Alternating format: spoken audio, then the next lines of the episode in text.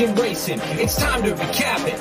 And who better to do it than Michael New Magic? Two bros slash pros who cover the highs and lows of racing around the globe on every one of their shows. Real fans look forward to these guys and their last stunts cause they know they're not talking out of their royal ascot. What they say makes sense. So ladies and gents, sit back and relax as Blinkers Off presents The Magic Mike Show, where you hear the experts speak. The Magic Mike Show. Tune into the show every week. The Magic Mike Show. You can trust the show is the bomb because it's being brought to you by RacingDudes.com.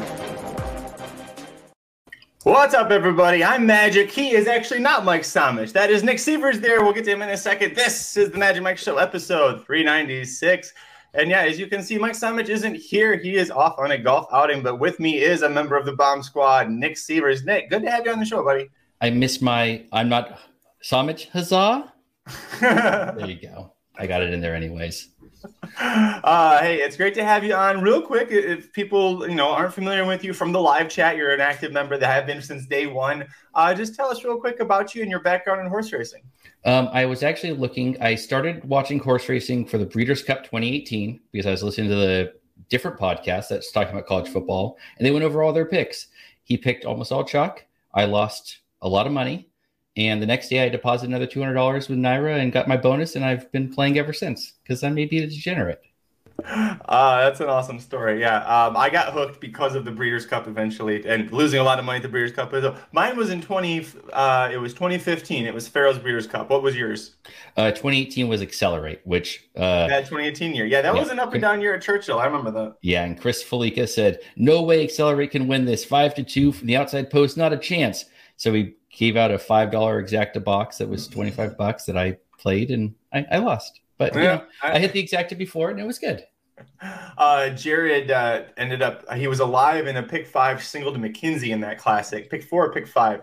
Uh, very nice payouts. And then he was debating for 20 minutes with a bunch of us how to hedge his bets because it was going to be a really nice payout if McKinzie won. But he's like trying to figure out all the different horses. And then he suddenly, after 20 minutes, was like, wait, the only horse I think that really could beat him here is Accelerate. So we put a healthy win bet on Accelerate and lost the pick, whatever it was, but ended up hitting that one. So uh, listen, we are going to try and hit a pick five. We're looking at Saratoga's late pick five. Uh, excuse me, on Saturday, August 6th. And Nick, this one's exciting because it's the grade one test stakes, the grade one Whitney stakes, the winner for the Breeders' Cup Classic, and a grade one Saratoga Derby, which is like the best betting race on the entire card. It looks really great. I'm curious to see how uh, how we each saw this sequence here. So uh, I saw that you did a five dollar ticket as well, pressing your opinion. So you must have some really strong opinions here or I just copy Mike Somich and just say, "Hey, Mike does it. I can do it, right? That's fine." so you know, we'll see how it goes. It's uh, yeah, it's strong opinions, uh, not very clever, but we'll get there. Uh, it's worth noting too that uh, the pick six, the dollar pick six, starts the leg before this. It's the grade two Glens Falls Stakes. It is a dollar denomination. My ticket ends up being uh, forty dollars uh, for fifty cents for pick five. And you've got Warlike Goddess in there who won the Glens Falls last year and looks like a complete monster again this year in the race. So if you want to play the pick six using my picks, you know, it's end up being eighty dollars if you just tack on the one horse there. Did you look at the Glens Falls, Nick? I did. Um, I tried my best to get away from Warlike Goddess. I couldn't really do it other than Virginia Joy, and it's like, well, why am I going to go to Virginia Joy when I think she may be better, but not really? And so it'd be it'd be Warlike Goddess for me as well. I can't wait. We've got uh, because we're going to be back at Keeneland. I got the Rushing Fall Keeneland Breeders' Cup hat when she almost won the Filly Mare Turf two years ago. There, Warlike Goddess loves Keeneland. We all love Saratoga. That's what we're here for, Nick. Let's get into the show. Riders up.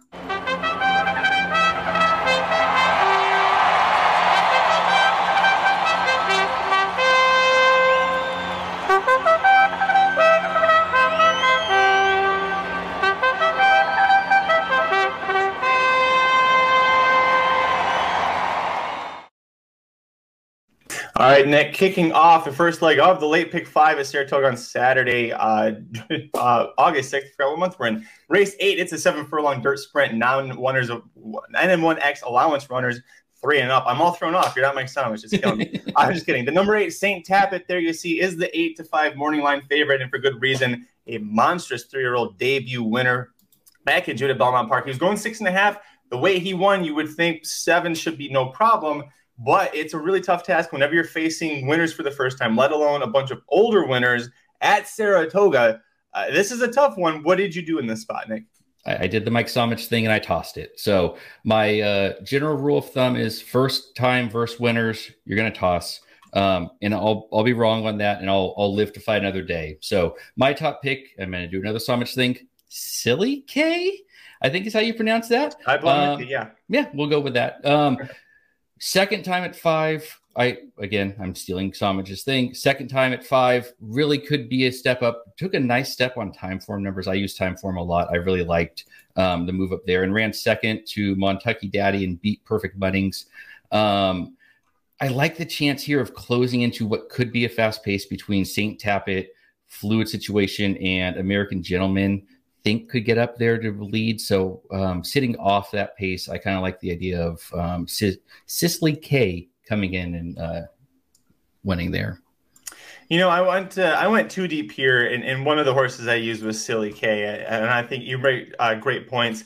Um, Montauk Daddy, if, if, people don't know, Orlando Noda claimed the horse, threw him in that race, and he, it was a huge improvement out of nowhere going gate to wire. And he actually repeated that exact same effort next time out with an even better Beyer than he got for beating Silly K. Um, it, you know, it seems like that was a horse that just really needed uh, some more pace to chase. And I think, you know, you got 10 horses here, assuming they all draw in. Nick, I think he's going to get that pace. Um, you've got, you know, along with St. Tapit, you don't know what he's going to do if he's going to try and press or sit off a little bit. It's all weird too with this horse. You never really don't see Chad Brown take on a New York bred when it's not a stakes talented type of horse. You know, in the past one and a half years, and it's not one of his regular clients that owns the horse. It's like it's Chad Brown took this on us for a reason. So it feels like it's properly spotted to win at Saratoga. We're getting 10 to 1. I can't believe that. So uh, I, I agree with you there. I'll go through. I just went with the, the two deep. I went with the eight St. Tapit.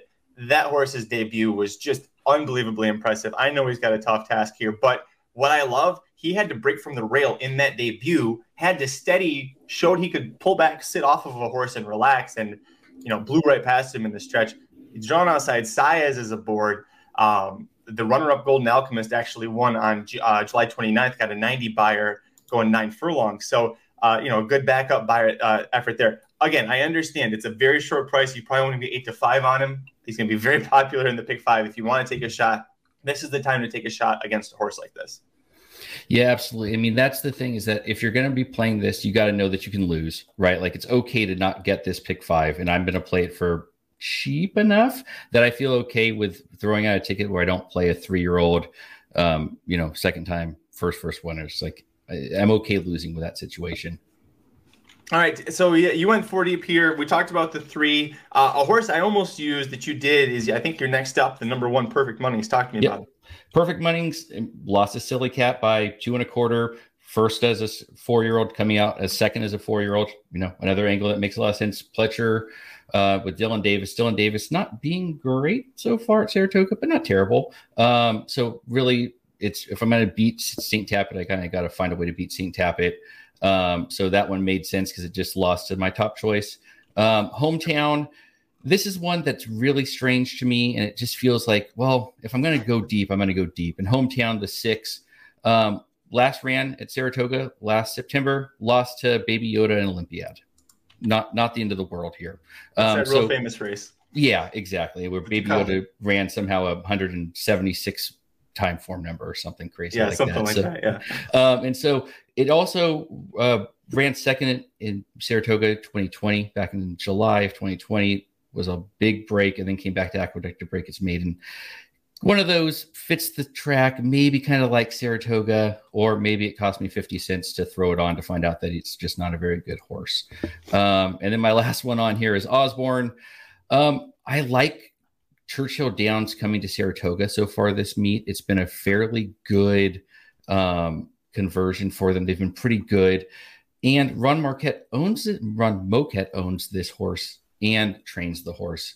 He's only ran six at Saratoga according to Timeform the last year. So why is he shipping here? Why isn't he going to Ellis Park? Why isn't he going right. somewhere else? So it's one of those IRAD hops on. Ooh, there's something going on here that you know I want to buy. I want to pay my fifty cents to find out why.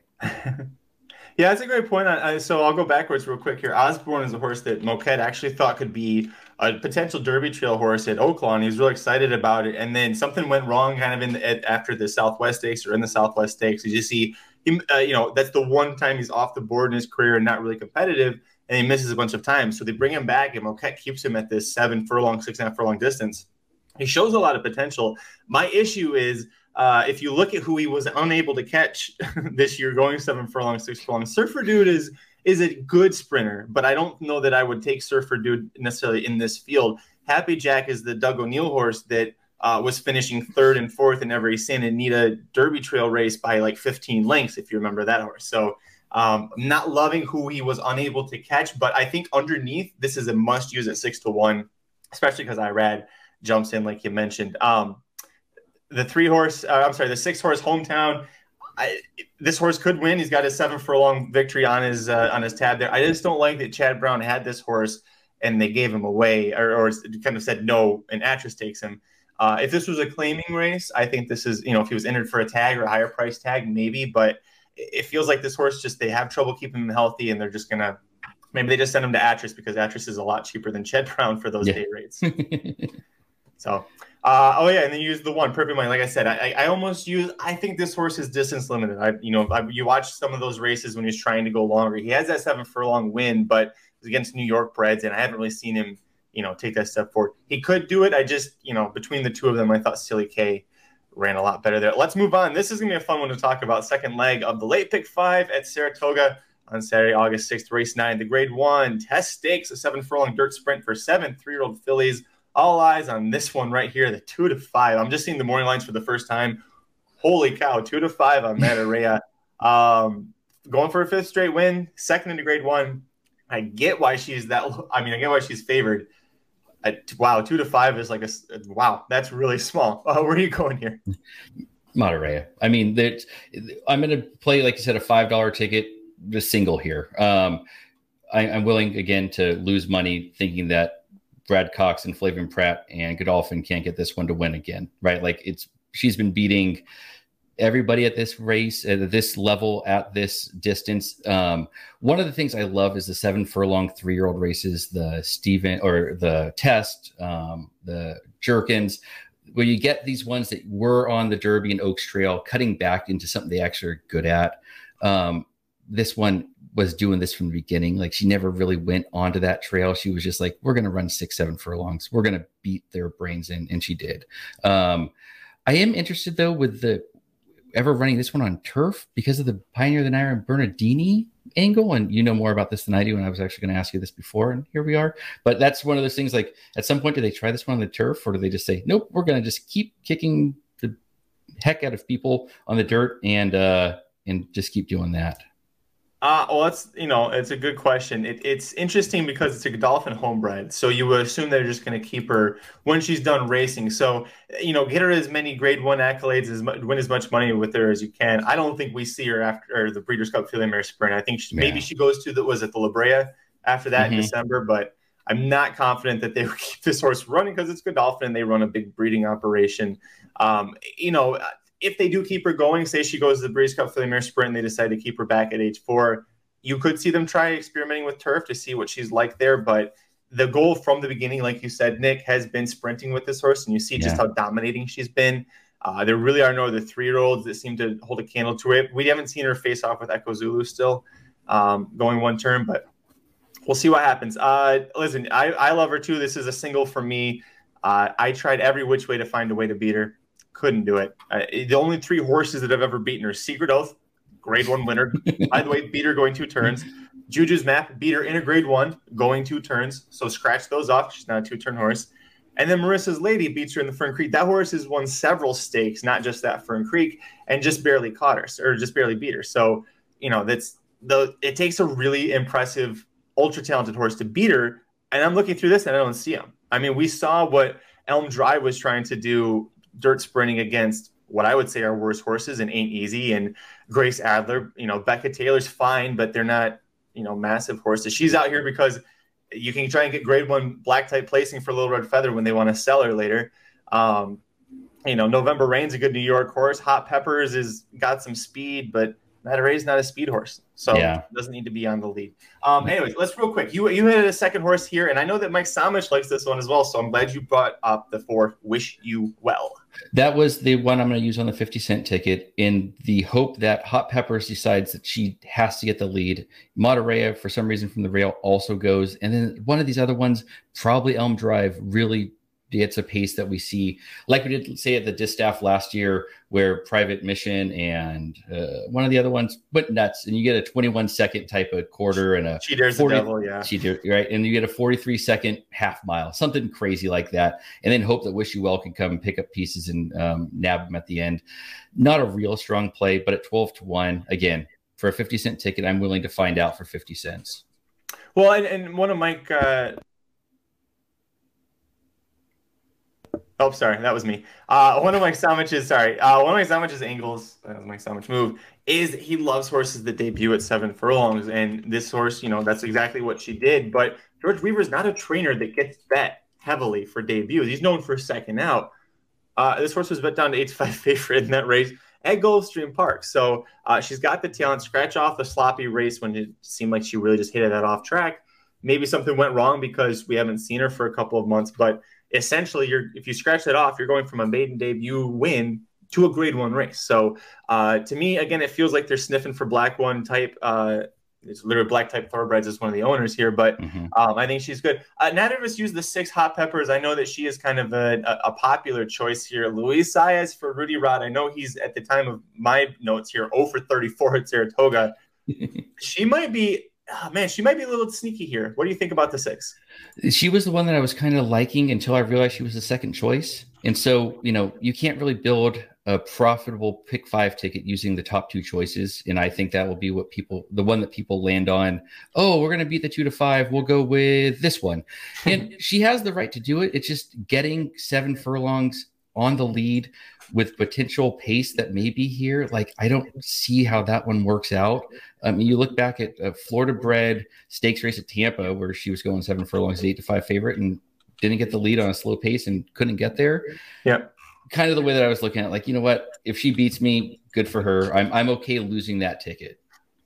Yeah, I this that's one of those ones that you know she if she beats me, she beats me. Uh, let's move on. We've got the middle leg of the late pick five at Saratoga on Saturday.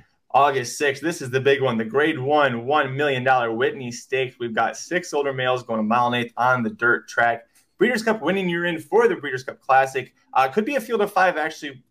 Rumor has it that the number one American Revolution is going to scratch because he has the same trainer and ownership group as the sixth Life is Good. He is the six to five favorite here. He faces Olympiad, who's a two to one second choice. What'd you do here, buddy? I, I went with Life is Good. I'm I'm a chalk eating weasel, and I will freely admit that. I think Life is Good may be the best horse in training. Uh, you know, Flightline excluded, and name six other ones that could potentially beat it. But I love Life is Good. I think that win at the Pegasus, beating Knicks Go like that, was just one of the most impressive runnings I've seen in quite some time in my whole four years of watching horse racing. But like that horse was just crazy good. Now go with throw out the Meydan race, came back at seven furlongs, seemed to be a prep, made a lot of sense, and you know, beat him by five lengths, beat a good speaker's corner at that point. I find it hard to find any way that um, this one loses here. Well, listen, I, I, you know, it could very well, you know, win this uh, race. I'm glad you brought up the Pete Speaker's Corner by five lengths. Speaker's Corner up until June uh, was one of the hottest horses in, in racing. He won the Fred Hooper. Uh, then he wins the Gulfstream Park Mile. Then he wins the Grade One Carter. Then he runs into Flightline in the Met Mile. And then he runs into Life is Good in the Neyrood. Uh, Speaker's Corner is going, please God, somebody send me some relief here. I need help. Uh, very good horses he's faced, and and both of that's how good Life is Good and Flightline are is that they dusted a horse like that. Um, he is my top pick. You want to talk about chalk eating weasel? I used both of them. My ticket is only going to cost forty dollars for fifty cents. I structured it so that I could focus on these two here. Um, I think the time to beat Olympiad is drawing near, if it's not now. Uh, this horse, since September of last year, has been running almost every month. That's a lot. And he's faced a lot of good horses. He's faced Proxy, he's faced Happy Saver, he's faced American Revolution multiple times.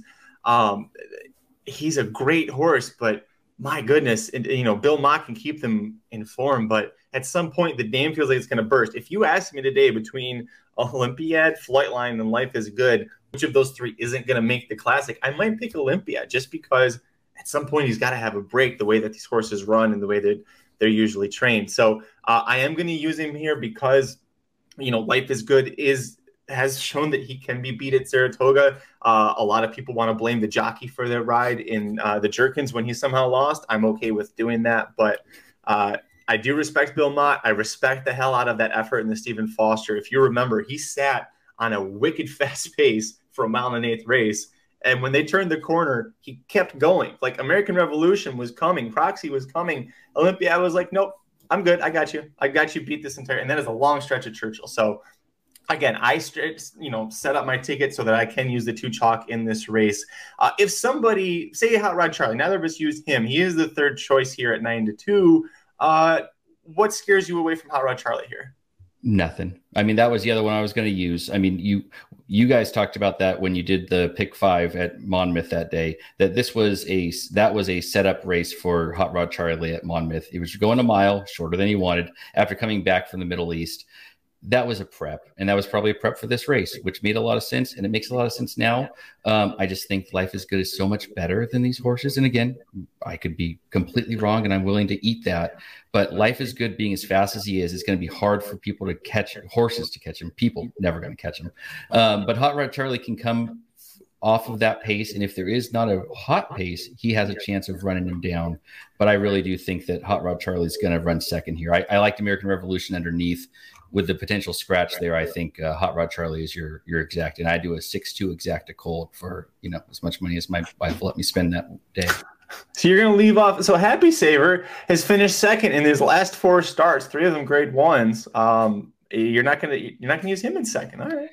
He's a little upset be, at you. Yeah, I mean that would be the thing is that I think Happy Saver probably pays better. I'm going way out on a limb there. Eight to one paying better than nine to two. I'm very good at math here, um, but I just think that if we're going to get a second that isn't Olympiad, which is what I'd be going for, is the Hot Rod Charlie coming in at second.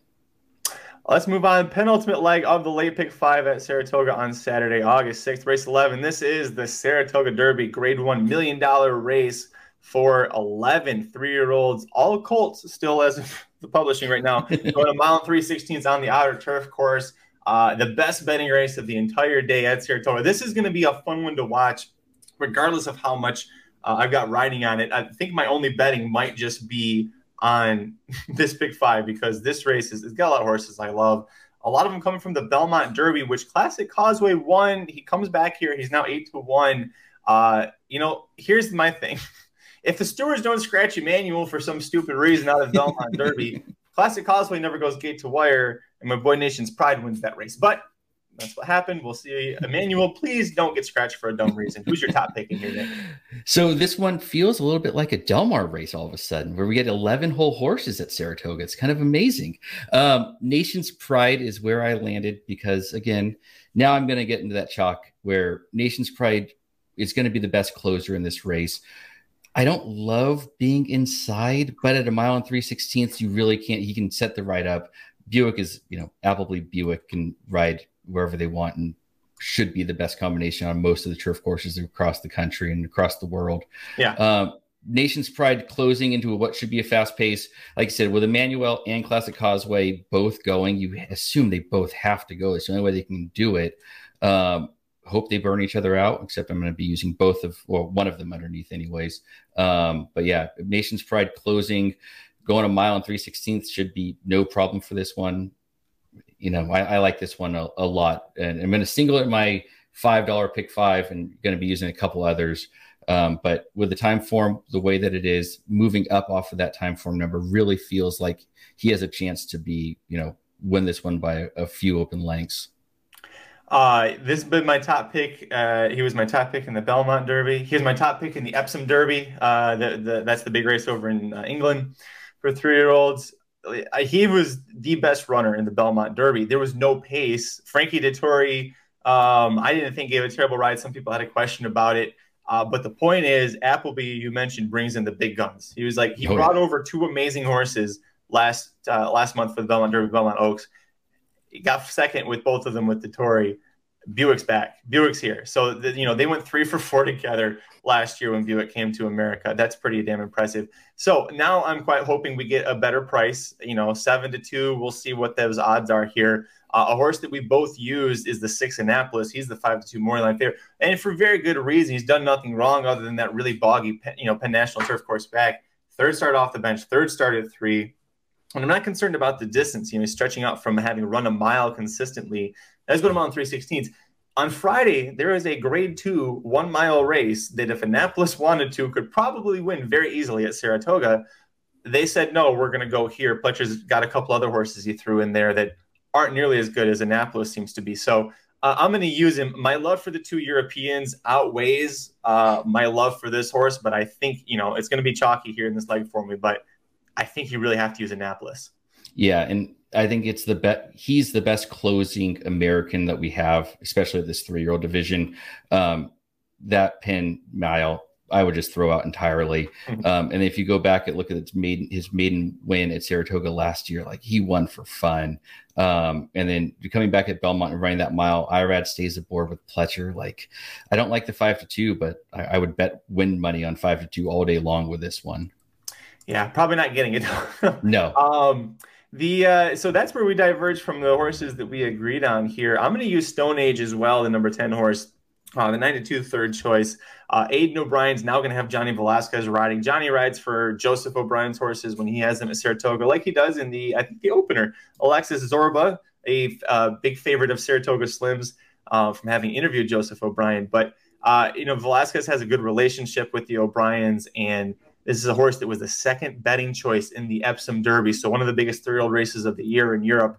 He's the second betting choice to the horse that ended up being the winner he was really washy that day. You can scratch it off. You know, he was second by a head or a miss second by a head to uh, my top choice are both of our top choices here in Nation's Pride. Eh, so I'm curious why you didn't use him here. Is it because of the price? You needed to draw a line because you used the top two? That was a lot of it. Um, I think I think that it's probably not going to want to go this long, but I don't know anything about that. So, like Galileo, like why wouldn't I want to go that long? Like that doesn't make any sense. So, yes, mainly the price. Um, also being beat by Nation's Pride and Classic Causeway in the last race. If this race sets up anything like that one, which it has the potential to, um, I just think that Nation's Pride's a better horse than Stone Age. So I'm gonna, you know, you got to draw that line somewhere. Hope that Annapolis can close better than Stone Age maybe I should flip those around given the prices, but I've already written it out. So we're gonna. I'm gonna send it with some real conviction now that Annapolis way better than Stone Age. It's set in stone. You can't come out of it. No. um, all right. So uh, next up for you, who are you gonna use? Uh, I liked Emmanuel um, in that same way that I liked Classic Causeway in the Pennine Ridge, or not in the Pennine Ridge. I liked Classic Causeway in the Belmont Derby. I liked Emmanuel here. Might be able to just go and hit the lead and not look back uh, maybe not, but if I get, I think he's the best horse, best speed horse, and has the best likelihood of getting the lead. Um, so I'm going to play him as the potential of just gate to wire. Um, given the pin Pennine Ridge and the way he ran there, makes a lot of sense to me.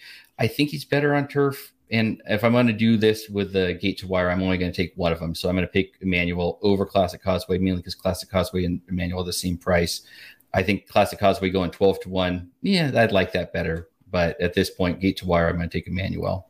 Yeah, Pletcher has three in here Annapolis, Emmanuel, and then uh, the two Grand Sonata, neither of us are using. But I think is definitely, if you wanted to play underneath uh, in your exotics, uh, could definitely hit the board. Um, to me, there's just too much. Uh, there's enough speed in here that I don't want to touch mm-hmm. any of them. But if we see one or two of them scratch out or get forced to scratch out, you have to revisit because of what we saw in the Belmont Derby. Uh, I'm a little curious to see what Jose Ortiz tries to do on the rail horse main event. 20 to 1, a George Weaver trainee that three wins all going gate to wire. And in every race that the horse lost, the horse did not get the lead early. I think that horse is going to be on the gun from the rail. You would expect that. Um, so, it, you know, Emmanuel, can Emmanuel stalk? We don't know. We haven't seen him try to do it. He blew the start at the Fountain of Youth, uh, you know, gained a little bit on some horses, but it wasn't really that impressive. But then you also have to worry about, you know, the seven Royal Patronage, who in the Belmont Derby and literally every race, uh, almost every race in his career in England or overseas, was a front runner straight to the lead, early to the lead. he kept some good company, but he's a pace pres- presence that you saw in the Belmont Derby kind of started to fade when Nation's Pride Stone Age swallowed him up in the stretch there. He got bumped around and just kind of gave up. You know, we he had to use a different tactic here, but in, you know, you would expect that he would be all speed. So, you know, you had those three horses on top of Classic Causeway. To me, there's enough pace that it makes it safe to use. Uh, to, to for me to not use them, but I'm with yeah. you. If you're going to use a speed horse, I'd either use the one or the three here. Uh, you've got another one you want to talk about trying turf for the first time out of a war front mare, the 11 Ethereal Road. He closed in every one of his dirt races except for the Ohio Derby. Throw that one out. He closed pretty well. Uh, he's never ran on the turf. Uh, why is he going here? And not to mention D. Lukas at Saratoga at 15 to 1 again this is one of those i'm going to pl- i'm going to pay to find out whether or not he can do it i don't want to walk away from this race and see that ethereal road somehow was able to actually close better than other horses that you know i loved ethereal road after the uh, rebel um, terrible race i know but mm-hmm. the way that he closed in that race was pretty impressive and if he can turn that into some sort of turf working it on the turf and getting the distance this long i think you know I want to pay to find out that he's able to do it.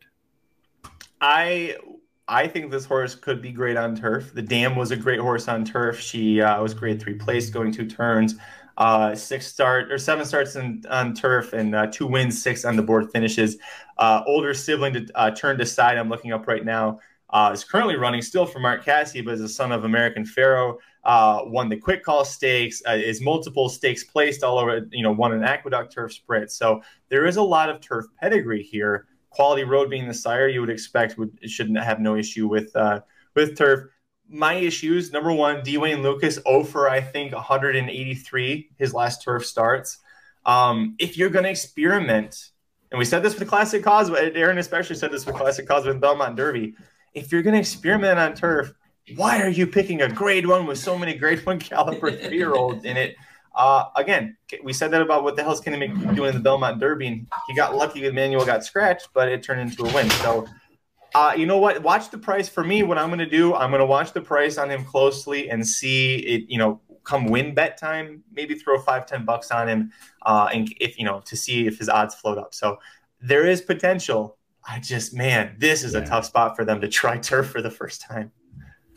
Absolutely. I mean, I just I don't feel like D. Lukas is one of those who's going to be like, you know what, this one has no chance, so I'm going to throw it in. And maybe I don't know enough about it, but it seems to me like uh, he's throwing him in there for a reason. And if he gets scratched out, it's like, well, he was you seen what came up, and now he's going to be smarter and throw him into a grade two somewhere, you know, Monmouth or something.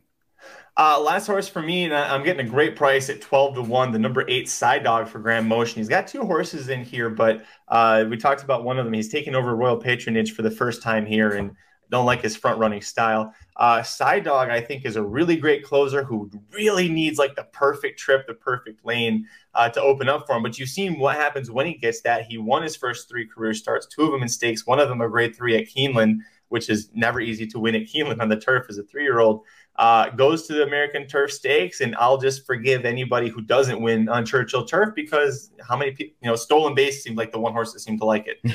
um, goes to the Belmont Derby, and you know, we talked about it. The pace did not set up for him. He was trying to close from eight and a half lengths off.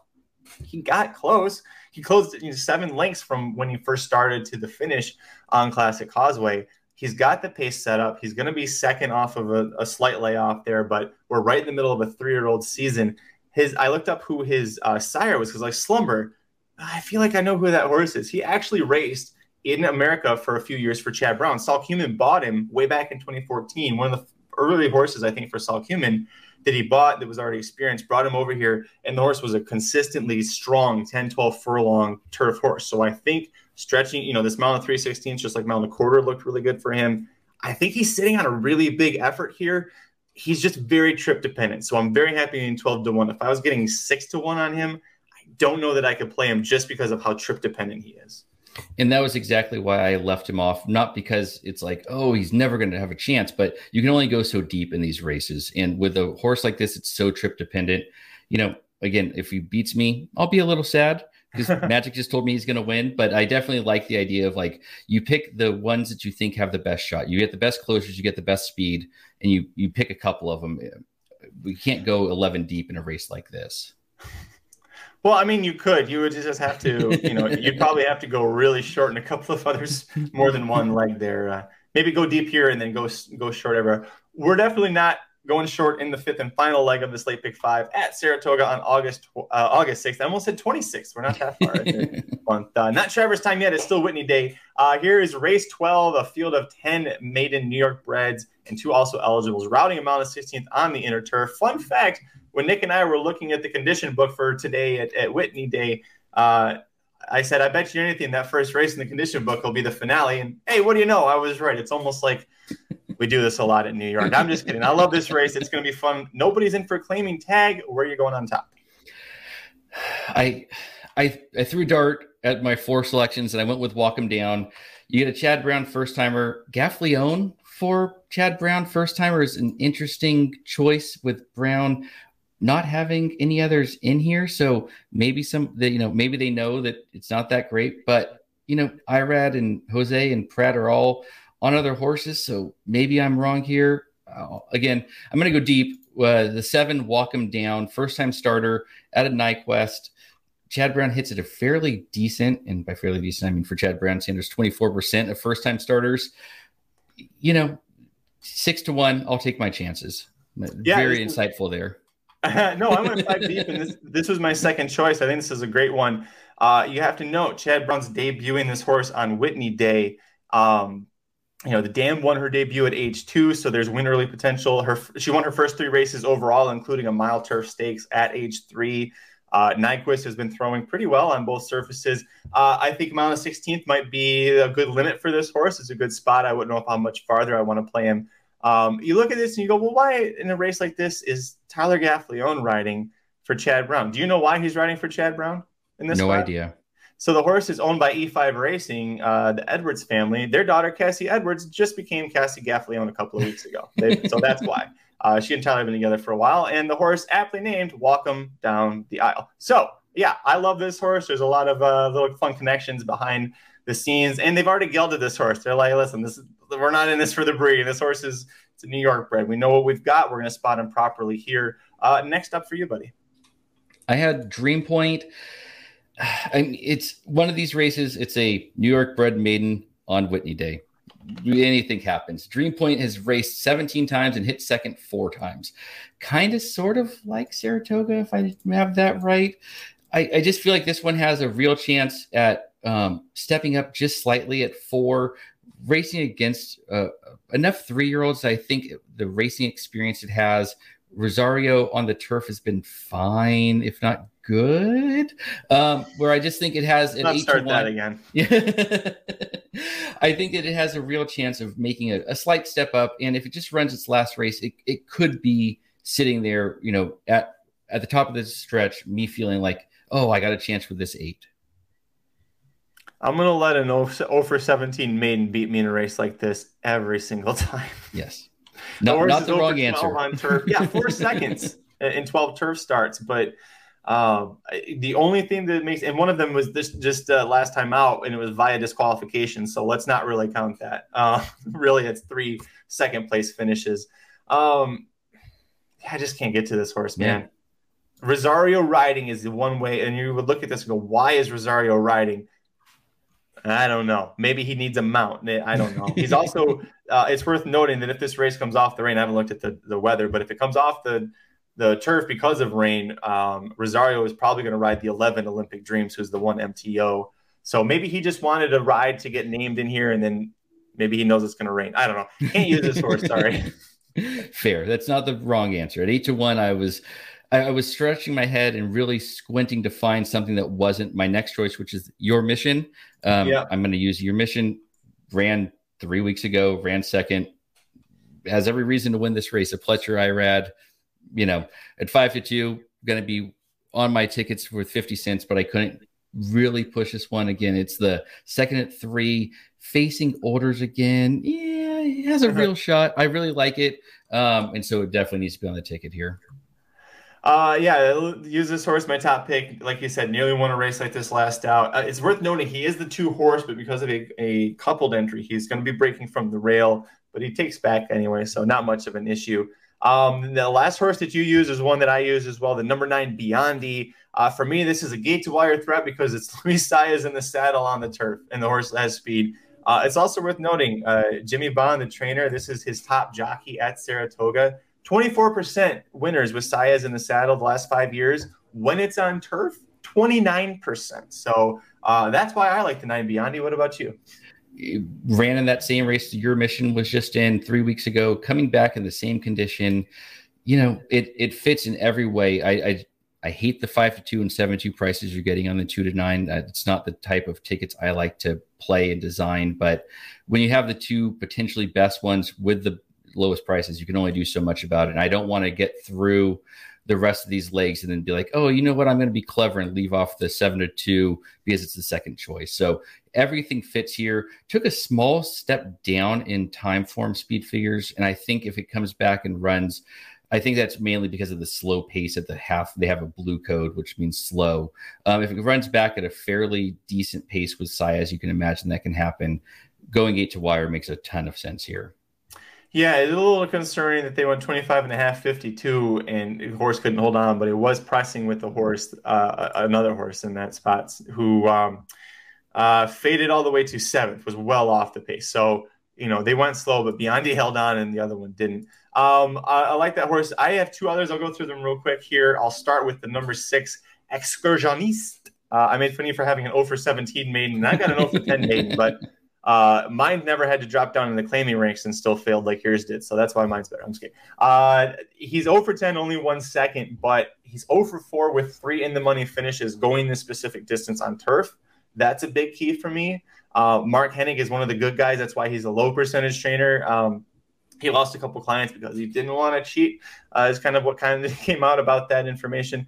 Uh, but he is a good trainer. Uh, Hennig is low percentage, but he has pretty high ROI in these situations, especially turf routing. Uh, very positive ROIs there. Uh, what I also love about this, Javier Castellano, I haven't heard too many people talk about this. It's pretty damn good so far at Saratoga. 13 for 47 as of uh, right now when we're recording this. Over a $4 ROI with his horses. And you're getting 15 to 1 on this. Uh, a son of tourist who was great at the you know turf, uh, Breeders' Cup Turf Mountain winner, I believe, uh, seeking the gold. So distance and turf right up the alley. I'm getting a good price on a horse that's over 10 maiden. So that's why I feel good about it. Absolutely. I mean, Castellano being at $4 ROI is really a huge deal that I, you know, I saw, what was it? Craig McCaskey posted that where IRAD's uh, like a dollar fifty or something on his ROI. Uh, Castellano is definitely one that at a price in a New York maiden race in the in the pick five, they always come up weird. So this one makes a ton of sense. That was it. Was it Nick Tamro who posted that, or was it Craig Milkowski? I want to get credit. Yeah, it was Craig Milkowski. Craig Milkowski, the U- Timeform US guy. Craig is a great follow. If you don't follow him on Twitter, uh, Craig Milkowski is a must must follow. Uh, last one for me, number three, Curlin's Wisdom, eight to one. Linda Rice. Uh, you know what I don't understand? Why is this horse only been on turf one time? I know that New York Bred spent this the winter at Aqueduct, but you had multiple chances at Belmont where you could have tried to get this horse on turf and you didn't. So finally going to do it here at Saratoga, where it's going to be much easier to do it. Um, with that one lone turf try, you know, the Beyer figure is pretty low, 53, but was a decent effort. Went gate to or tried going gate to wire, ends up, you know, finishing third. Your mission got second in that race, so and the horse was favored. Um, Jose Ortiz is picking up the mount. Jose Lezcano was at Mountaineer, so Jose Ortiz gets the mount here. Um, you know, drawn inside, two turns on turf, has early speed could be sneaky here. Jose Ortiz jumped in the saddle, especially is what caught my attention. What I the one thing I was against here was coming back on nine days rest. Why didn't they run it on the turf nine days ago? Like they were not maiden New York bred races in the last nine days. They could have ran this one on instead of trying the dirt well, again. I mean, I, so the horse finished second twice at Belmont on dirt, and they probably were like, oh, "Let's see what we can do at Saratoga," and then went, "Oh wait, no, we can't, we can't cut it on the dirt at Saratoga." I mean, the horse also stumbled at the start; it wasn't bad. Yeah. I, I mean, I don't know. Linda Rice doesn't have great numbers going turf to dirt uh, or dirt to turf.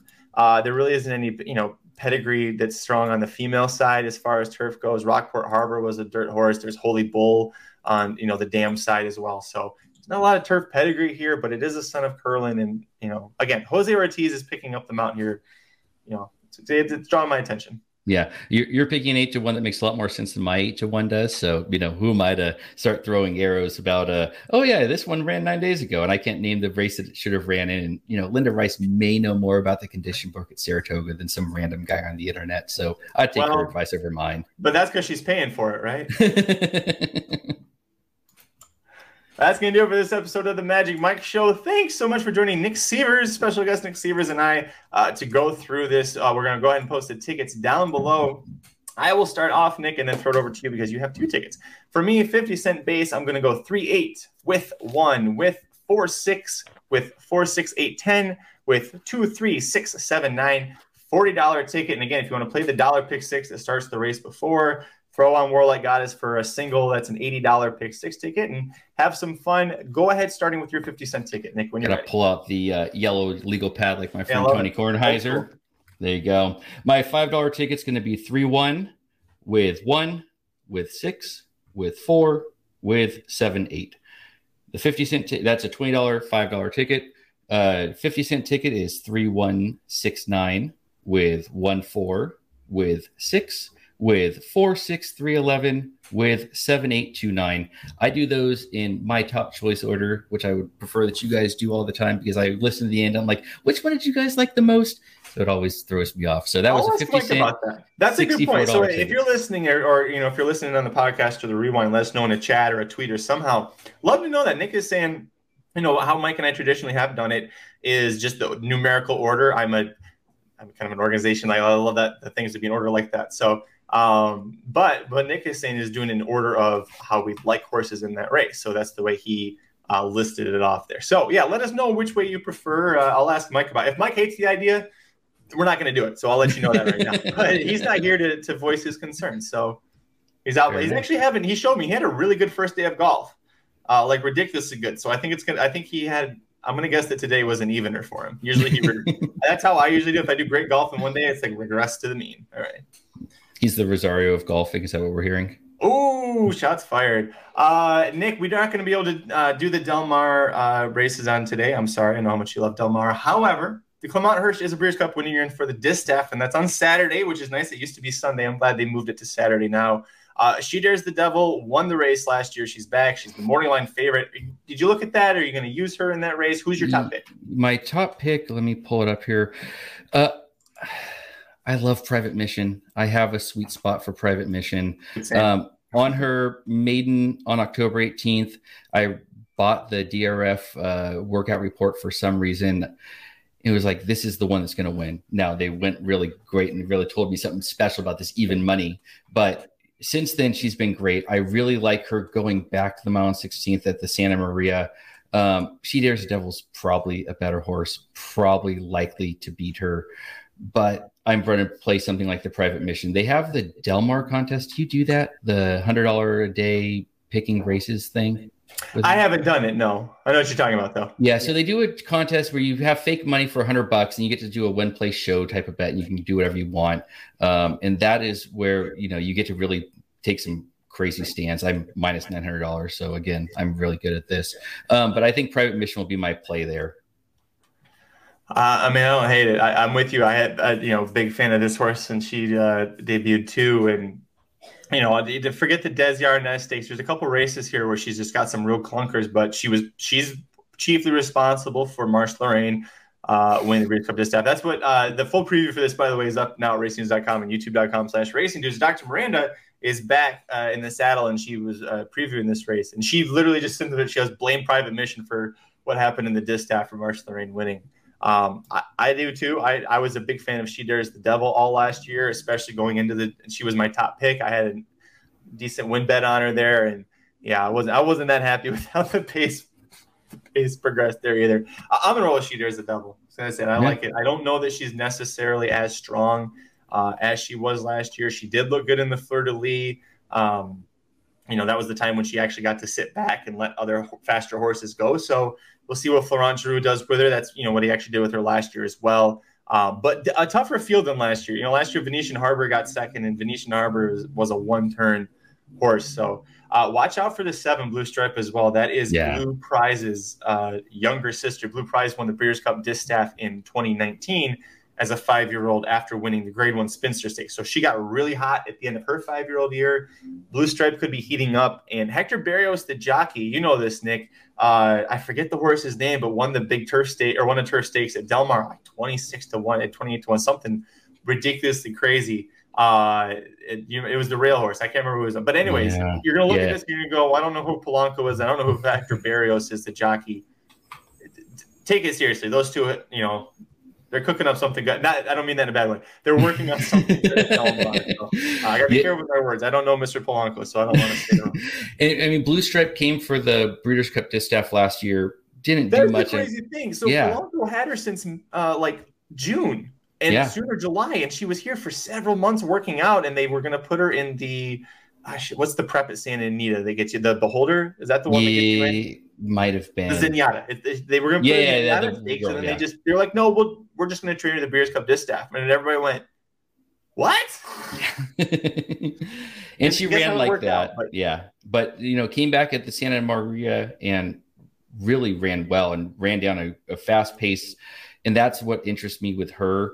Um, the the mile on a 16th may be a bit short, and she just kind of ran behind Private Mission last out, which is why mm-hmm. I'm going to say Private Mission's the play there instead of Blue Stripe. But Blue Stripe is definitely a, a, an interesting one, um, and the rest of them, uh, I, I, have a hard time making any sense of any of them other than you know get, get a grade one at um, Del Mar. Good, not bad. Yeah, it's going to be a, great weekend if you're going to be playing Saratoga uh, on Saturday. If you want to join us, uh, Jared Welch and I are going to be hosting Racing Dudes live on Saturday, uh, starting a little bit before five Eastern, so probably about 4:45 Eastern. We'll be doing that. Uh, we're going to be covering the Test Stakes, the Whitney Stakes, the Saratoga Derby. Aaron Halterman and Mike Somich are both going to be live at Saratoga. Oh, wait, no, Somich won't be there. Halterman will be there. Somich is still be golfing, I think. Uh, but Halterman's going to be there live at the track, so he'll be reporting in with how things are going uh, giving us live looks in the paddock. So if you want a really great exclusive uh, way of playing Saratoga and, and watching the races, join us. It's a lot of fun. Nick, I know you've been in the chat for those and, and you felt actually you came on for the tournament show when we did one of those live shows as well.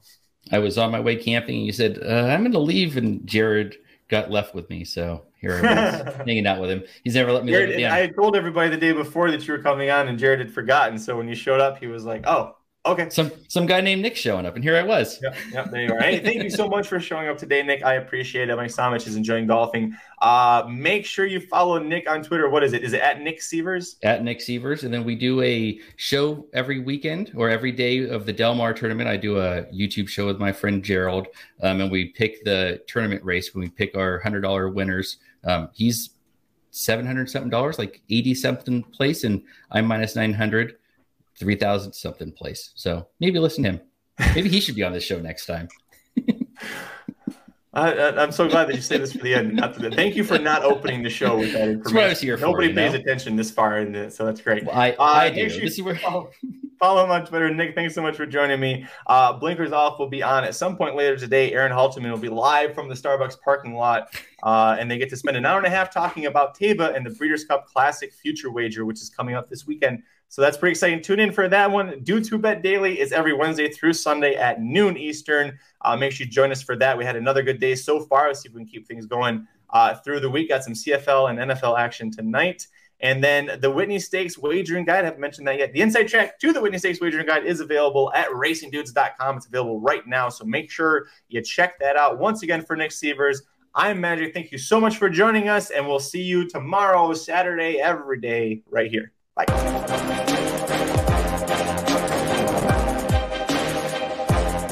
It's been another week in racing. It's time to recap it. And who better to do it than Michael New Magic? Two bros slash pros who cover the highs and lows of racing around the globe on every one of their shows. Real fans look forward to these guys and their last dance cause they know they're not talking out of their royal ascot. What they say makes sense. So ladies and gents, sit back and relax as Blinkers Off presents The Magic Mike Show, where you hear the experts speak. The Magic Mike Show. Tune into the show every week. The Magic Mike Show. You can trust the show is the bomb because it's being brought to you by RacingDudes.com.